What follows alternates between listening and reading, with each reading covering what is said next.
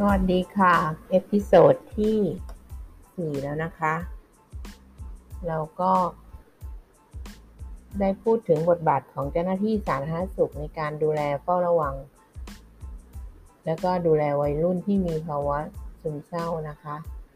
การเฝ้าระวังกลุ่มเสี่ยงเนี่ย ในวัยรุ่นที่มีความเสี่ยง เช่น การเจ็บป่วยเรื้อรัง มีประวัติคนในครอบครัว โดยเฉพาะพ่อแม่หรือ พี่น้องเป็นโรคซึมเศร้า ครอบครัวที่มีปัญหา อันนี้เราก็ถือว่าวัยรุ่นกลุ่มนี้เป็นวัยรุ่นที่มีความเสี่ยงนะคะ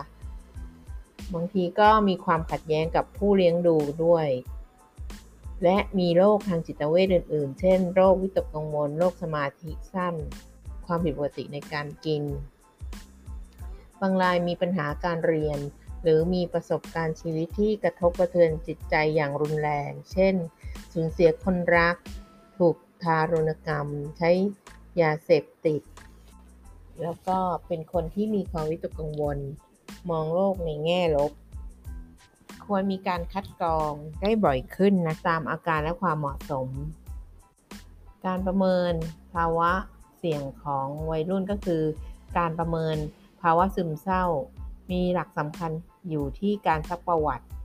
โดยควรมีการซักประวัติแยก วัยรุ่นกับผู้ปกครองนะคะ ก็คือซักประวัติคนละที เราไม่ให้ผู้ปกครองกับวัยรุ่นนั่งอยู่ด้วยกันนะคะ และเป็นการซักประวัติแบบรักษาข้อมูลส่วนตัวของผู้ป่วย มีการสังเกต มีการตรวจร่างกายนะคะ เพื่อวินิจฉัยแยกภาวะโรค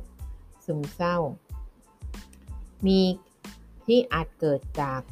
สาเหตุทางกายอื่น ๆ การตรวจสภาพจิตเพื่อประเมินอาการของโรค ประวัติโรคทางจิตเวชแล้วก็รวมถึง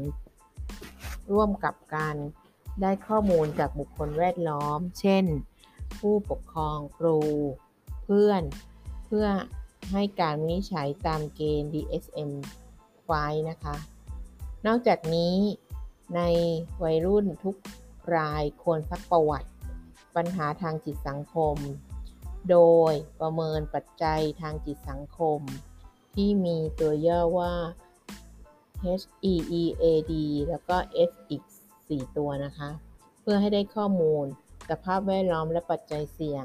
ดังตารางต่อไปนี้นะคะ ตัว H ตัวแรกก็คือ Home นะคะ สิ่งที่ต้องประเมินก็คือ อาศัยอยู่กับใคร ความสัมพันธ์กับบุคคลในบ้าน แล้วก็เวลามีปัญหาปรึกษาใครนะคะ แล้วก็มีเศรษฐานะเป็นยังไง ตัวที่ 2 ก็คือ E education ต้องถามว่าเรียนชั้นไหนชอบวิชาอะไร วิชาที่ชอบนะคะ ผลการเรียน แล้วก็การวางแผนอนาคตอยากเป็นอะไร เพื่อนสนิทที่โรงเรียนมีไหมเป็นยังไงนะคะอีตัวที่ 2 ก็คือ eating การกินอาหารเป็นอย่างไรบ้าง มีความพอใจในรูปร่างของตนเองไหม A activity ก็คือกิจกรรมนอกเหนือจากการเรียน การออกกำลังกาย แล้วก็การใช้เวลาว่างนะคะ ก็เพื่อที่จะได้รู้ว่าเขามีกิจกรรมอะไรมั่ง D ก็คือดัก เช่น เขาใช้สารบางอย่างหรือเปล่า มีสารเสพติดที่ใช้อยู่หรือเปล่า อายุที่เริ่มใช้คืออายุเท่าไหร่นะคะ ความถี่ในการใช้ แล้วก็ถามถึงแรงจูงใจในการเลิก S คือเซ็กความสัมพันธ์ทางเพศ เพศสัมพันธ์ ความเสี่ยงและการป้องกัน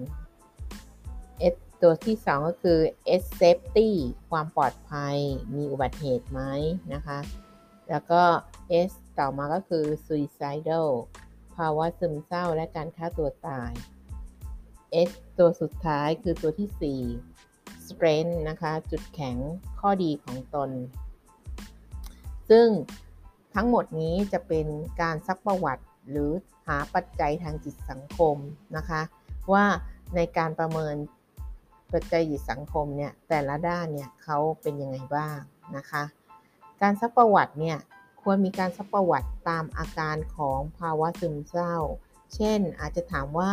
ที่ผ่านมาเนี่ยมีความเศร้าหรือหงุดหงิดบ่อยแค่ไหนนะคะ หรือมีช่วงเวลาที่เบื่อหน่ายไหมท้อแท้ หรือรู้สึกไม่สนุกสนานในเรื่องที่เคยสนุกมาก่อนไหม มีเหตุการณ์อะไรที่เกิดขึ้นก่อนหรือเป็นเหตุให้รู้สึกเศร้าไหมคะ ตั้งแต่มีอารมณ์เศร้ามาเนี่ย ได้เกิดผลกระทบอะไรต่อชีวิตบ้าง หรือมีการมีผลกระทบต่อชีวิตอย่างไรบ้าง อาจจะถามถึงประวัติความคิดฆ่าตัวตายหรือการทำร้ายตนเอง เช่น ตัวอย่างคำถามเช่น ความเศร้าที่เกิดขึ้นเนี่ยทำให้เคยรู้สึกอยากตาย หรือไม่อยากอยู่หรือไม่ เวลามีความคิดนี้คิดจะทำอะไรบ้าง เคยคิดอยากทำร้ายตนเองหรือไม่ คิดถึงเวลาหรือวิธี หรือไม่ว่าจะทำอะไรเคยทำมาก่อนหรือไม่ ประวัติเหตุการณ์ในอดีต เช่น เคยถูกใครทำร้ายมาก่อนหรือไม่ เช่น การทำร้ายทางร่างางกาย การทำร้ายที่เกิดจากการว่าหรือทางวาจา นะคะ หรือว่าการทำร้ายจากทางเพศ หรือมีการทำร้ายให้จิตใจรู้สึกมีความไม่พอใจ หรือถูกทอดทิ้ง ประวัติการใช้สารเสพติดต่างๆ มีบ้างไหมที่เขาใช้สารอะไรบ้าง ประวัติโรคประจำตัว ยาที่กินเป็นประจำ เช่น ยาสเตียรอยยารักษาสิวบางชนิด ซึ่งอาจสัมพันธ์กับภาวะซึมเศร้า ประวัติพัฒนาการและผลการเรียน ประวัติครอบครัว ประวัติโรคซึมเศร้าในครอบครัวนะคะ ตรงนี้ก็จะเป็นการให้ได้ประวัติมาเป็นองค์ประกอบ แนวทางในการสัมภาษณ์วัยรุ่นเนี่ยเราจะให้แยกกันคุยนะคะ คือให้ผู้ปกครองถูกสัมภาษณ์ก่อนก็ได้ หรือวัยรุ่นถูกสัมภาษณ์ก่อนก็ได้ แต่เราจะไม่ทำพร้อมกันอาจทักทายวัยรุ่นพร้อมกับผู้ปกครองในเบื้องต้นก่อน เมื่อถึงปัญหาที่จะพามาจากนั้นก็จึงบอกลำดับการพูดคุย แล้วก็ขอให้แยกสัมภาษณ์ จริงๆนะต้องสัมภาษณ์วัยรุ่นก่อนนะคะ การพบผู้ปกครองก่อนควรทำเฉพาะกรณีจำเป็น เนื่องจากอาจทำให้วัยรุ่นเกิดความไม่ไว้วางใจ หรือไม่สนิทใจ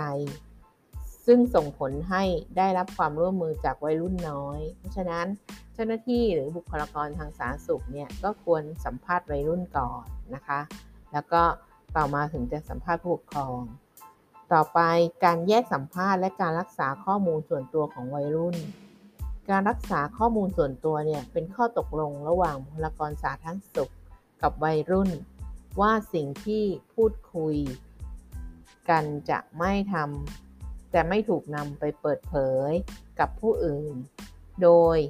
ไม่ได้รับอนุญาต ซึ่งถือว่าเป็นหัวใจสำคัญของการให้บริการในการดูแลวัยรุ่น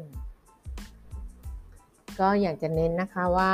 เราควรบอกวัยรุ่นถึงข้อจำกัดของการรักษาข้อมูลส่วนตัว ซึ่งได้แก่ภาวะที่อาจเป็นอันตรายถึงชีวิต หรือมีผลกับความปลอดภัยของตัววัยรุ่นเอง เช่น มีความคิดอยากฆ่าตัวตาย มีคนทำร้ายหรืออยากทำร้ายผู้อื่น มีความจำเป็นต้อง แจ้งให้ผู้ปกครองทราบ เพื่อ รวมร่วมมือกันนะในการหาทางช่วยเหลือนะคะ อันนี้ก็เป็นสิ่งที่เขาเน้นไว้นะคะ ต่อไป 3. เทคนิคการสัมภาษณ์จะพูดคุยกับวัยรุ่น เริ่มด้วยสร้างความคุ้นเคย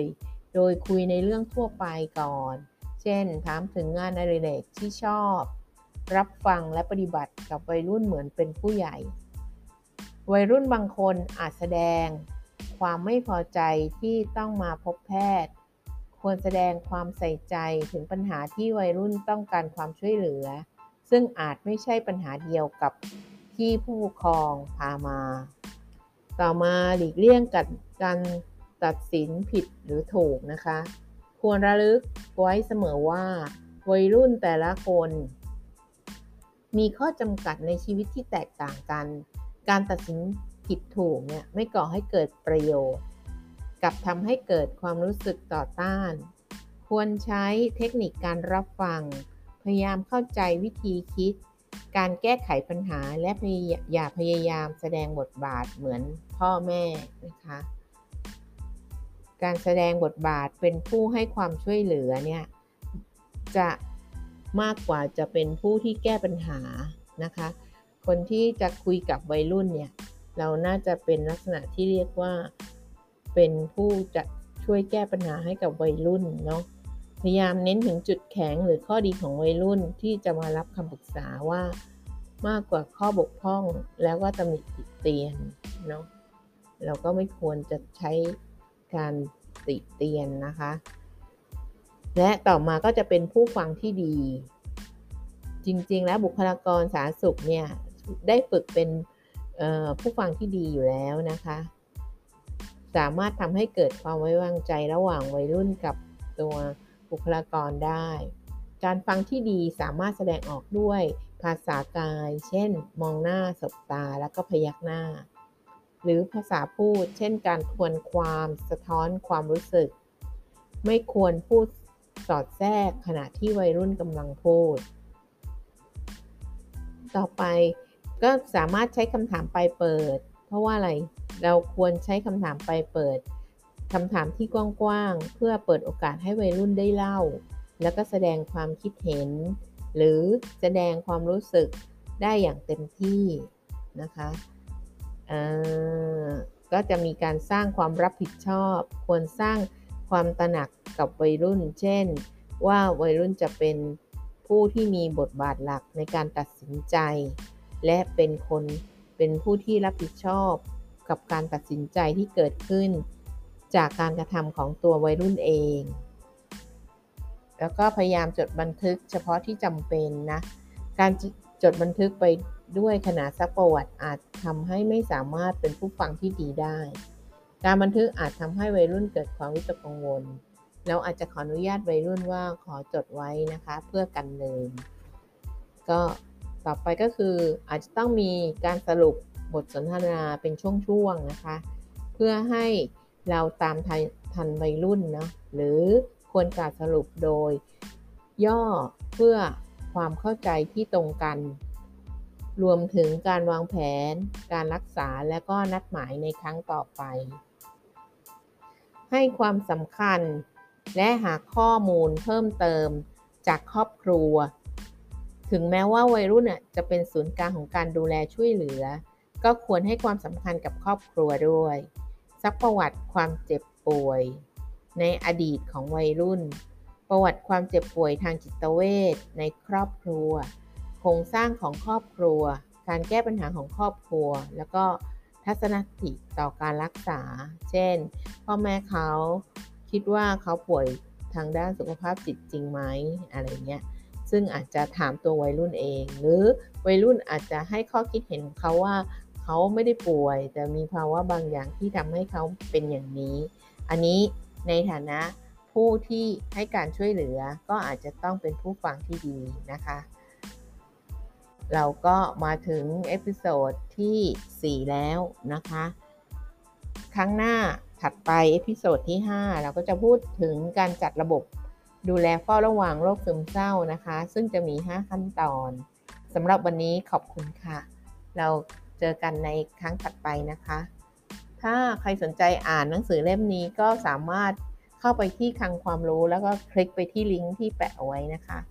ขอบคุณค่ะ